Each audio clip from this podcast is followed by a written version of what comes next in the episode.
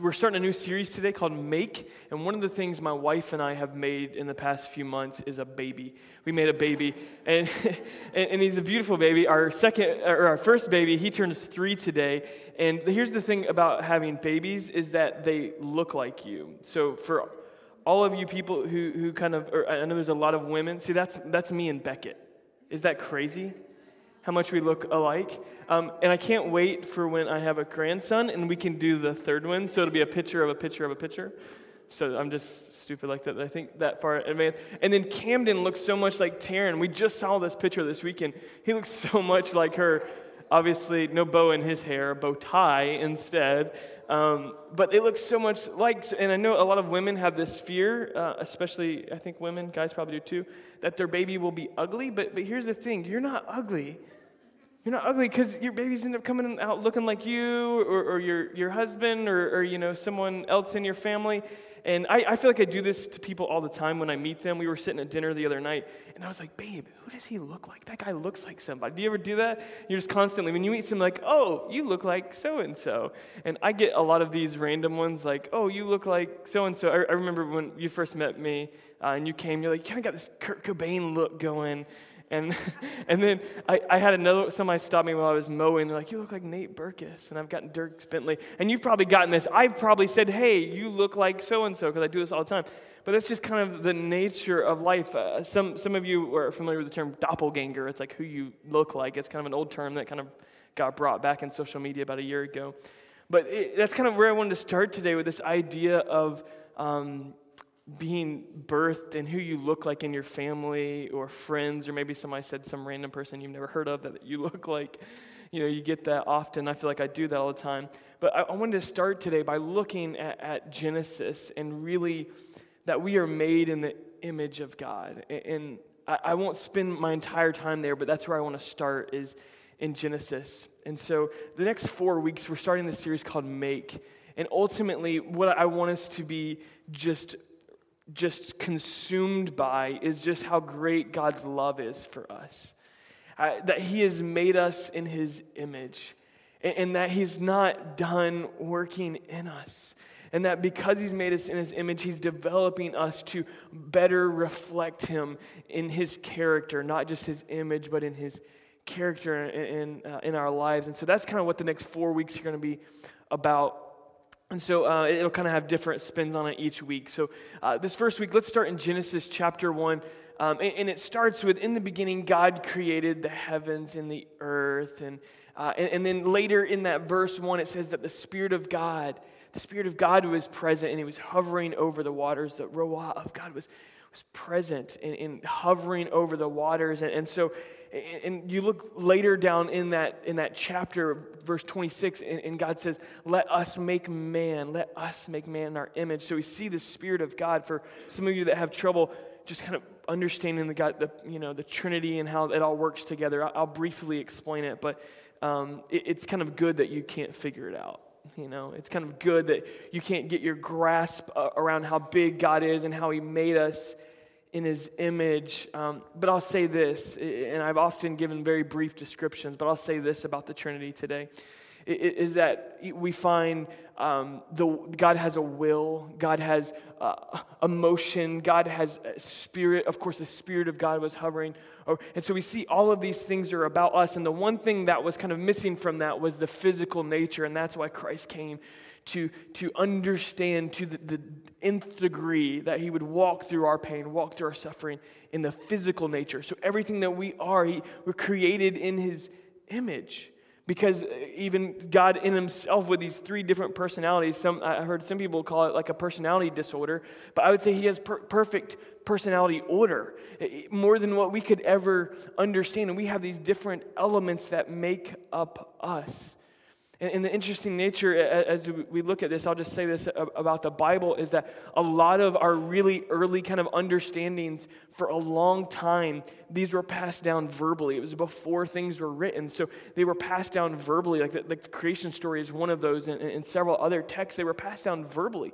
And, and the mind, I feel like back then was so much, even if you look in the New Testament, um, priests and people that wanted to kind of walk in that pattern, they would memorize the scriptures. Like they would memorize entire books. I, there's a guy um, that I've met, and he's just an incredible man. He, the, the, the uh, uh, affiliation of the Church of God that, that we're affiliated with, he's the head of it. And he has like photographic memory, and he can just quote like chapters and books. I mean, just literally, he has like what they did then. His mind just can, can be that full. I feel like this morning I was thinking, I'm like, my brain is so full right now. I just need to like empty some of it out. But he has that ability to just memorize scripture, and that's kind of what they did. So that's how it got passed on, these creation stories. Um, so I, I, think we understand that. And we see this let us make mankind in our image, let in our likeness, so that they may rule over the fish and the sea and the birds in the sky, over the livestock and all the wild animals, and over all the creatures that move.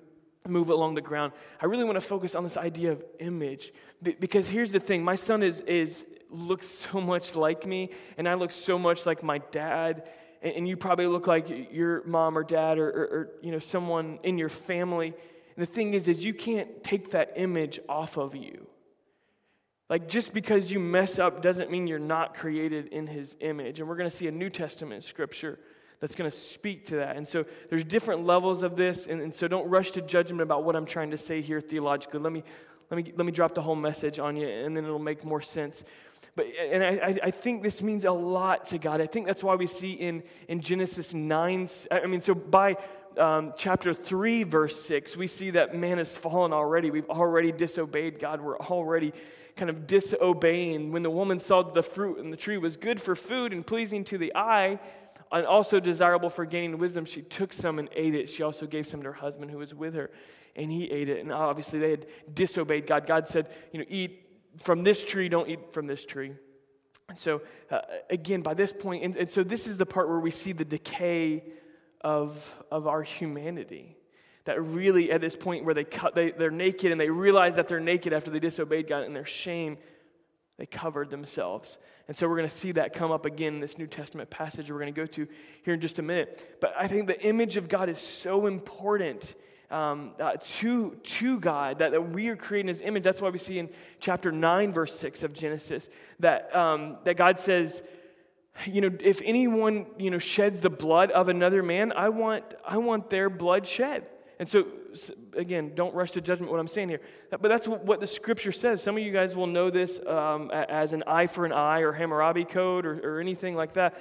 It's eye for an eye. This was kind of like common practice. And, we see it in, in, in the. Um, in, in, the Ten Commandments, that thou shalt not kill. You know, you've heard that before. It's common law, common practice. And what is at the essence of what God's saying here is that it is unacceptable for you to, to take people that were created in my image and devalue them by killing them as if they don't matter. And for some of us, we do that even with ourselves. And I think that that's really where God wants us to start is that we indeed were created in his image. And when we realize that we were created in his image and how that begins to transform us, we slowly begin to see that that person was made in his image. And this New Testament passage we're going to look at in just a second begins to talk about how we used to view get Christ and how we used to view other people and how those play into viewing people in the image of God. And so Christ will fulfill this, the, the, true heart of God. He'll reveal the true heart of God in the New Testament, the New Covenant. So some of you guys that want to live by the Old Covenant, eye for eye, Jesus has cha- he's changed that code, okay? And he said, "Bless those that curse for you, pray for your enemies." I would never see Jesus taking someone's eye. He said, "In fact, if your eye's getting um, in, in the way of you, he said, you take care of yourself, you pluck it out." You know, so he's just kind of using these really intense ideas to, to say that um, to, to protect the image that he's created um, us to be. And so I'm going to move to, to 2 Corinthians chapter 5, and we're going to work our way through the first five verses and a little further. But ultimately, I think we have to begin with the that we are created in God's image. We're created in his image. And, and, that his, his personal nature, that everything that God does in Father, Son, Holy Spirit is personal. God, even if he feels distant to you, even if you feel like just so like you can't even you can't reach God, you can't you can't talk to him, he is personal. Like everything about God is personal and he cares for you because he made you. Because he breathed life into you and he's created you in not in somebody else, in His image, in your very being. And I think this is tough for us to understand it and, and, grab a hold of. And I think that's fantastic because the moment that we begin to think we have a grasp uh, uh, on the understanding of God, the Trinity, how it's all woven together, the moment we do, we, we begin to just, I think, devalue God. And his significance becomes less in our minds. We have a lower view of God because now we can control him, now we can contain him, now we can understand him. But if you ever want to have a relationship with the one true living God, you, you have to approach that. I will never, let me use this, fathom or understand how great you are. I, I, I, always joke I should get extra points every time I use that. You guys would get really tired of it. I actually try to not use it because I feel like it, it, sounds corny when I say it because that's the name of our community. So, um, so we're going to go to 2 Corinthians chapter 5. So one of my favorite texts in, in, Scripture. I mean, I've got, I've got so many. I feel like every time I do that, this is one of my favorites. I, I, I love the Scripture, and it's so beautiful. And, and this one's really beautiful, and I think it it speaks to the image of God and, and reveals it to, at a whole nother level for the New Testament. Uh, and, and if you're looking to do some extra study on this this week, Second Corinthians chapter 3 and 4, just really you could read just 1 through 5 and just dig in here. Second Corinthians 3 is amazing to just help understand what this means um, a, a, little bit deeper. But let's go to Second Corinthians chapter 5. We're going to work our way through the first five verses and skip towards the end just for time's sake. For we know that if the earthly tent we live in is destroyed, we have a building from God. It doesn't say when our earthly tent is destroyed, it says our earthly tent is destroyed. It is destroyed. That it, it's it's as you're as good as dead. you know what I mean? We're as good as dead. Every here's the bad news this morning. Okay, I'm going to give you a lot of good news. Here's the bad news: is that you're going to die. You guys knew that already? You, you knew that? Sorry, is that really depressing? We're, we're all going to die, okay? We're all going to die. Our bodies are slowly decaying, and we may work on them and try to prolong our certain death, but because uh, uh, of what happened at the fall of man, we are slowly decaying, every single one of us, especially with the things we eat in America. we're, we're just expediting the process. That, that, that's, that's why church folks are often the, the most um, unhealthy, right? We just want to get closer to Jesus. We just want to, no, I'm just kidding. Um, get, getting ourselves there faster. We're on the fast track. Um, uh, we'll, we'll, preach another message on that one day. But it is destroyed. It's not going to be, it is destroyed. But we have this building from God, an eternal house in heaven, an eternal dwelling. It, a lot of times we get focused on mansions and houses and diamonds and stuff in heaven, but it's there's another text that's just going to kind of put all that to rest, I think, in this, in this chapter. It's not about how, it's about dwelling with Christ. It's about dwelling with our Father, not built by human hands. Let's keep going. Meanwhile, we groan. We're longing to be clothed. Do you see the reference? You see the reference to the fall of man, what happened in their sin. They were ashamed and they covered themselves because they were God created them naked. There was no reason, there was nobody else, no reason for them to wear clothes. So uh, when my son gets out of the, the bath at night, he's of course naked as you are when you get out of the bath, and he goes running, and it's just like I've never seen someone have more freedom. He's just like, yeah, just like running all over the house. And we used to play this game. We haven't played it much lately, but we'd play hide and seek every night when he gets out of the bath. So mom would be finishing up the bath, and dad would go off to hide. Um, and, and we'd play this game. And I, I, wish I had this video. It's just the cutest thing in the world, but it would be like child porn in, the, in uh, here. And we're, we'll never do that, okay? That'll never happen here. Uh, don't, you know, I don't, whatever. You guys know what I'm saying. that was not in my message notes.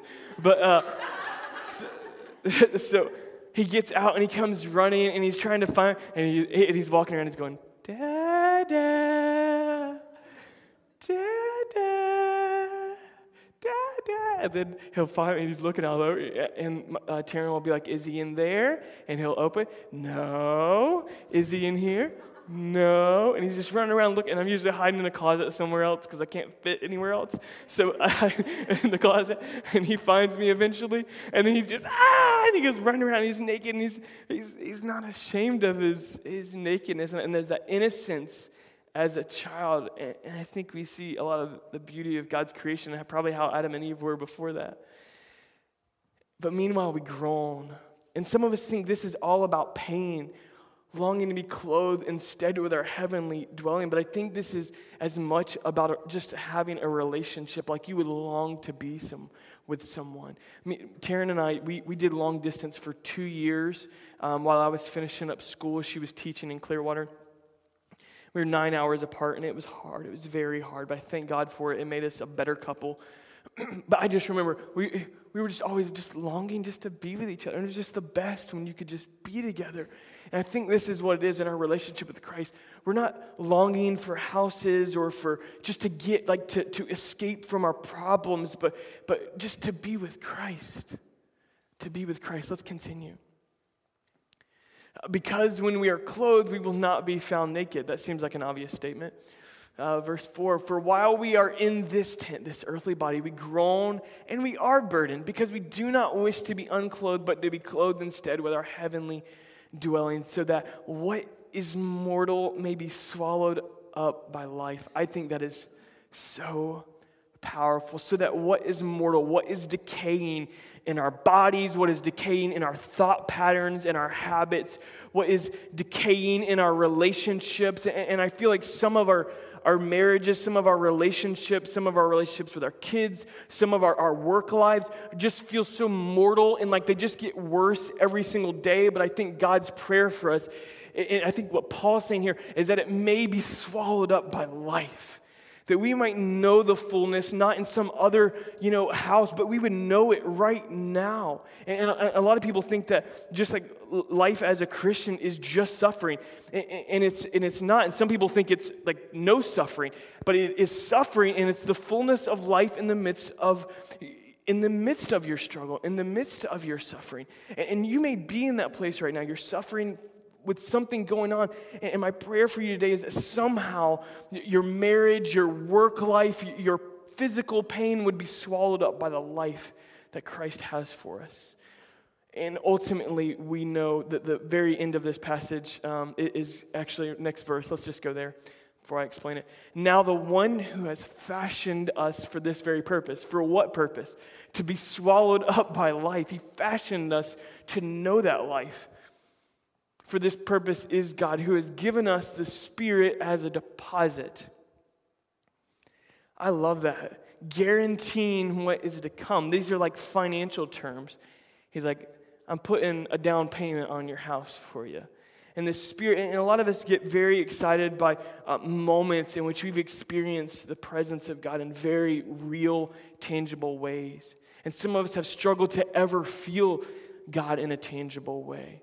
But I'll just tell you this if you've been in this journey and you're just very new in your relationship with Christ and there's so much excitement and probably anxiety, you know, you feel kind of His Spirit just kind of guiding you and His presence with you. And, you're kind of filled with joy, or maybe you've been in this thing with Jesus for like 70 years and you may have felt like He's just been dwelling with you. We know in such a small part the glory of God right now. We know such a small part. It's just a deposit of what it will look like and what it'll feel like um, when we're in His presence. I mean, fully, like His kingdom has come presence. I mean, He's just guaranteeing what is, co- what is to come. He has fashioned us. So let's just break this down for a second. You're made in His image to know life to know it to the fullest in the, in the midst of our pain. We're going to go down, I think it's to verse 16. And this is really, we're going to we're going to land today and just kind of wrestle through for a, a moment. Remember, I, I referred to this a second ago.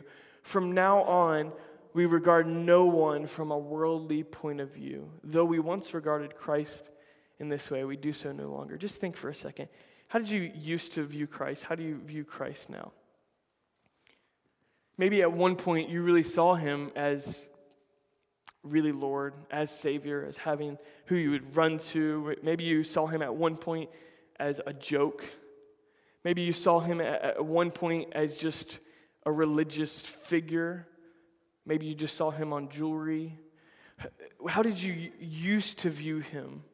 Did you used to view him as homeboy and now you view him as savior? Did you used to view him as, as figure and now he is, you know, fantastic to you. I don't know. Like, what, what's that transition happening in your life? I think for most of us, there's been some kind of transition, but the amazing thing that happens, and I can say this in my own life, as Christ, as I begin to see a clearer picture of Christ, and He changed my view of Him just through His uh, incredible love, I begin to view others differently.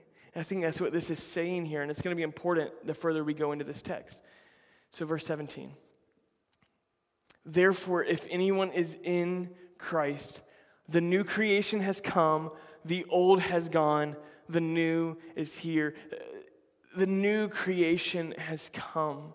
When we talk about creativity, it's our fourth core value here. When we talk about creativity, we're not just talking about the arts, we're talking about this right here that the new creation has come, God birthing life, because the creator that created you in his image is not done creating. He's not done creating new life in you, in the person sitting next to you, in the person that lives, lives next to you, that works in the cubicle next to you. He's not finished creating new life. He wants to swallow it up. He wants to swallow up the old. And I love this part. The old has gone. I, actually prefer the translations because I think they're more legit that say the old has passed away. Some of you guys will be more familiar with that. The old has passed away. And the thing about the old passing away, and I'm not going to get into a big kind of metaphysical kind of understanding of is the future moving or is the past moving? We're not going to get into that. But I will say this a lot of us are running from old patterns, decaying habits, decaying lifestyles, thought patterns. Some of us are, are doing our best to, to run from those, but we don't feel like the, the, the, the old life is, le- is left behind. We don't feel like the past is really the past. And I think that has more to do with us not moving forward than it does our past not going away. I think it has more to do with us moving. Your past will move if you're moving forward. Your past will, you're literally passing by it because you're moving forward.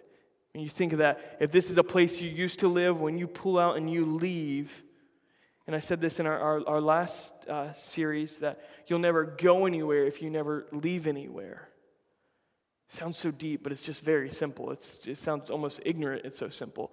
Like, you'll never go anywhere if you don't leave anywhere. And some of this can just be the most practical thing we've ever learned in our life just to move on. If you really want the past to be the past, you've got to move on.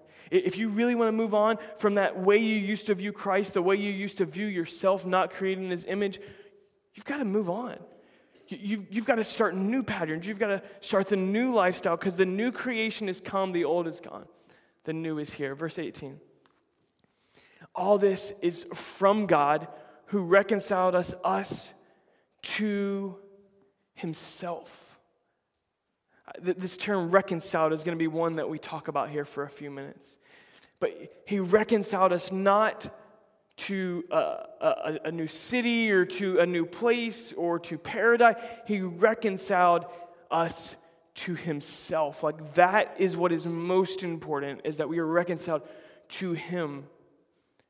That through Christ, and he gave us the ministry of reconciliation. So not only did he reconcile us, but he's given us something of ministry. Okay, so let's break down this term reconciliation because this can like get weird and you're like reconciliation I, you know i don't hear that term a whole lot. But literally, what it means is to exchange. It means to exchange. It's exchanging debt for inheritance. Some of you may remember the show um, Extreme Home Makeover. Some of you guys remember that show? Not too long ago. My wife loved it. I hated it. I'll tell you why I hated it. Don't, don't throw darts at me. I'll tell you why I hated it. Because I hate, you know, I hated crying at the end. I knew it was coming. I knew it was coming. I probably cried at the beginning and I cried at the end, right? So I always try to avoid, you know, she wanted to catch it, and I was like, yeah, I'm going to go do anything else. Um, but there's this moment, so that they, for the, everybody know the show, or do, do I need to explain? They build a house for people in seven days. Pretty crazy. It's a crazy feat. But they do it. The show's not on anymore, but they would begin to kind of build a house for people and after seven days, they get this big reveal, right? And that's what everybody's, um, you know, waiting for. And they pull a bus up, and then it's move. Can you say it with me? Move that bus.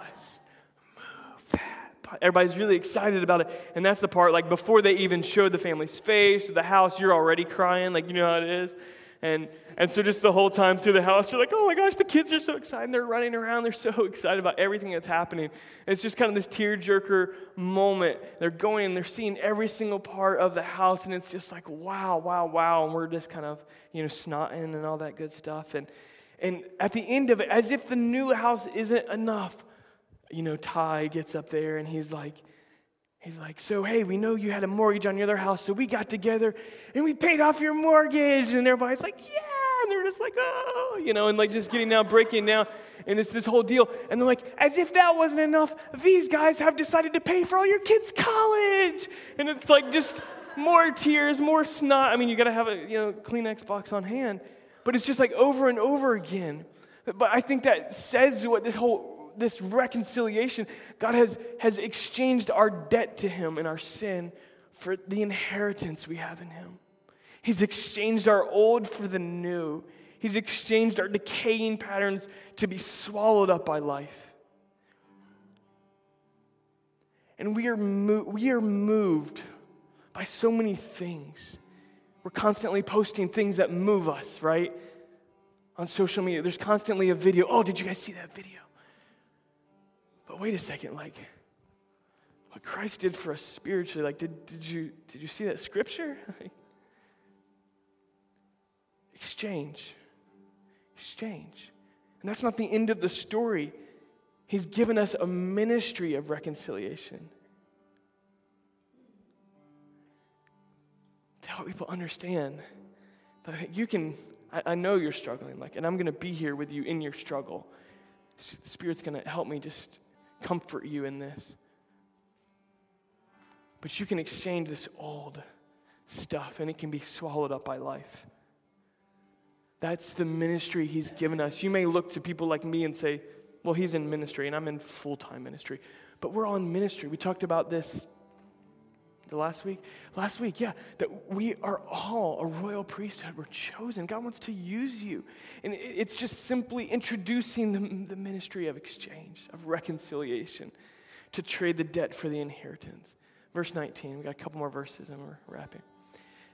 That God was reconciling the world to himself in Christ, not counting people's sins against them. And he has committed to us, committed to us the ministry or the message, the logos of reconciliation. He's committed to us the message of reconciliation. I heard this, this story recently about um, a couple named Alan and Maureen Greaves. They live in the UK. Some of you may have heard this story. I think they've got a picture up there for us. Alan and Maureen Greaves. They live in the UK, and um, Christmas Eve a year ago, Alan was, they were committed Christians. He was going to play organ at, the, at a midnight mass. And on the way there, walking, and he gets murdered by two thugs, just viciously, brutally, for no reason. Just sweet old man. They just said he was so compassionate. I mean, you can just kind of see it in the guy's face. Like, that's a nice guy. I'd like to just talk to him. He seems like a really sweet guy. And uh, just like a, I mean, you can just kind of see what a beautiful couple. They've got four kids. He's just violently murdered on the side of the road by just two street guys, 20 years old. Just wanted to uh, had it in mind to kill somebody that night. So I mean, you can't imagine the grief that she's going through in this moment. And they go through the trial. It's a really long trial, a painful trial, as you can imagine. And, and she comes out and she does this just kind of speech to kind of close and just present, you know, thanking people for their prayers. And um, can't imagine the pain I'm going through. But she closes it with basically, and I'll just give you a summary of it. She basically closes it by, she calls these two young men by name, and she goes, I, I want them to know the love and kindness that we have in our God. She said, I want them to know the love and kindness that we have in our God. And more than anything, that they were made in the image of God. And, and, and, that His Spirit and His love would draw them to true repentance just she didn't want she didn't really care about the trial i think i think ultimately she just wanted them to know the love and kindness of jesus and if you go back to that verse not counting people's sins against them what christ does for us when we make the exchange It's powerful. Go to verse 20. Go to verse 20 with me. We are therefore Christ's ambassadors. I love this. We're Christ's ambassadors. He's committed this message to us as though God were making his appeal through us. And, and while immediately you think, oh, Kyle, you're making the appeal right now to us, he's making his appeal through you and through you and through you. He's making it through us. I think this message is one that we'll immediately begin to think of everyone else. We'll think, that person's made in God's image. God's really doing something in their life. Oh, that person has a ministry of reconciliation. Us. Us. Let us create mankind in our image. Let us, let us be Christ's ambassadors. God made him who had no sin to be sin for us. He made Christ who had no sin to be sin for us so that we might become, we might be made into the righteousness, the right thinking, and the right actions, like Marine does, and embodies that as Christ's ambassadors. The message and the ministry of reconciliation is what we are called to. God has committed that to us, He's committed us that message. I want to ask you to stand with me today.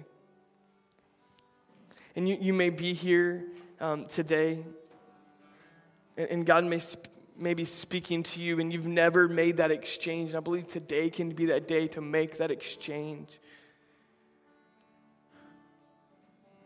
There's probably nothing physically tangible to make that exchange. But spiritually, you may be feeling all of the baggage, all of the weight. And you may just need to, to make that exchange today. Just as simple as it can be committing yourself and calling Him Lord and Savior today. Do you guys have that Psalm 139 up there? Do you guys have that? As we close today, I just want us to read and be moved by Psalm 139. How God's created us today. We're going to pray. For the director of music of David a psalm. You've searched me, Lord, and you know me. You know when I sit and when I rise. You perceive my thoughts from afar. You discern my going out and my lying down. You are familiar with all of my ways. Before a word is even on my tongue, God, Lord, you know it completely. You hem me in behind and before, and you lay your hand upon me. Such knowledge is too wonderful for me, too lofty for me to attain. Where can I go from your spirit? Where can I flee from your presence? If I go up to the heavens, you're there. If I make my bed in the depths, you're there. If I rise on the wings of the dawn, if I settle on the far side of the sea, even there your hand will guide me, your right hand will hold me fast. If I say, Surely the darkness will hide me and the light will um, become night around me, even the darkness will not be dark to you, the night will shine like the day, for darkness is as light to you. For you created my inmost being. You knit me together in my mother's womb. I praise you because I'm fearfully and wonderfully made. Your works are wonderful, and I know that full well. My frame was not hidden from you when I made uh, when I was made in the secret place, when I was woven together in the depths of the earth. Your eyes saw my unformed body. All the days ordained for me were written in your book before one of them came to be. How precious to me are your thoughts, God. How vast is the sum of them. Were I to count them, they would outnumber the grains of sand when I awake and I am still with you. If only, God, you would slay the wicked. Away from me, you who are bloodthirsty. They speak of you with evil intent. Your adversaries misuse your name. Do I not hate those who hate you, Lord, and abhor those who are in rebellion against you? I have nothing but hatred for them. I count them my enemies. Search me, God. Know my heart. Test me. Know my anxious thoughts. See if there's any offensive way in me and lead me in the way everlasting. God, I pray right now over these people that you would search us God, and we would search ourselves and just realize today that you've created us. You knit us together in our mother's womb. God, you know that the end from the beginning, God. God, and I pray that our decaying patterns, our decaying thoughts would just be swallowed up by life today. I pray for those that have never experienced your love today would cross that line. God, I, I pray for those that have been running from your presence. God, I pray that they would embrace your presence today in this place and everywhere else. You cannot run from the presence of God. God, I pray that we would all, we would all understand that we weren't just given the opportunity for reconciliation, but we were given the ministry of exchange, the ministry of reconciliation. Help us to live that, help us to embody that. That we are created beautifully and others were too. We love you, Christ. Let's worship together.